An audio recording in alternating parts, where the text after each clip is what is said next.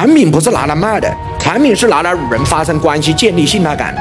过去我们是讲卖产品，不能再学西方的传统营销。传统营销在中国已经不成立了。传统营销讲做四批，哪四批啊？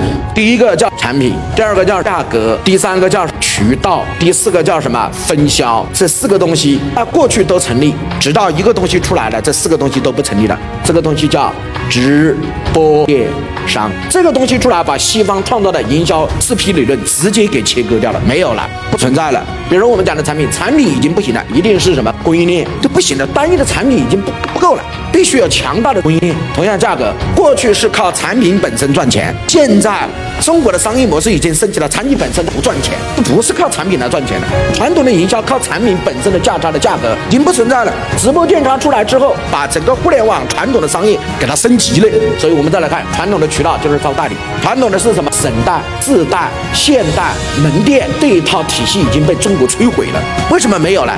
因为直播电商出来之后，绝大部分开始出现了 F to to C，中间的渠道商直接革命了。你看，渠道开始发生变化，所以传统的渠道招代理商的这个渠道已经慢慢在什么？告诉我弱化，分销就更不成立。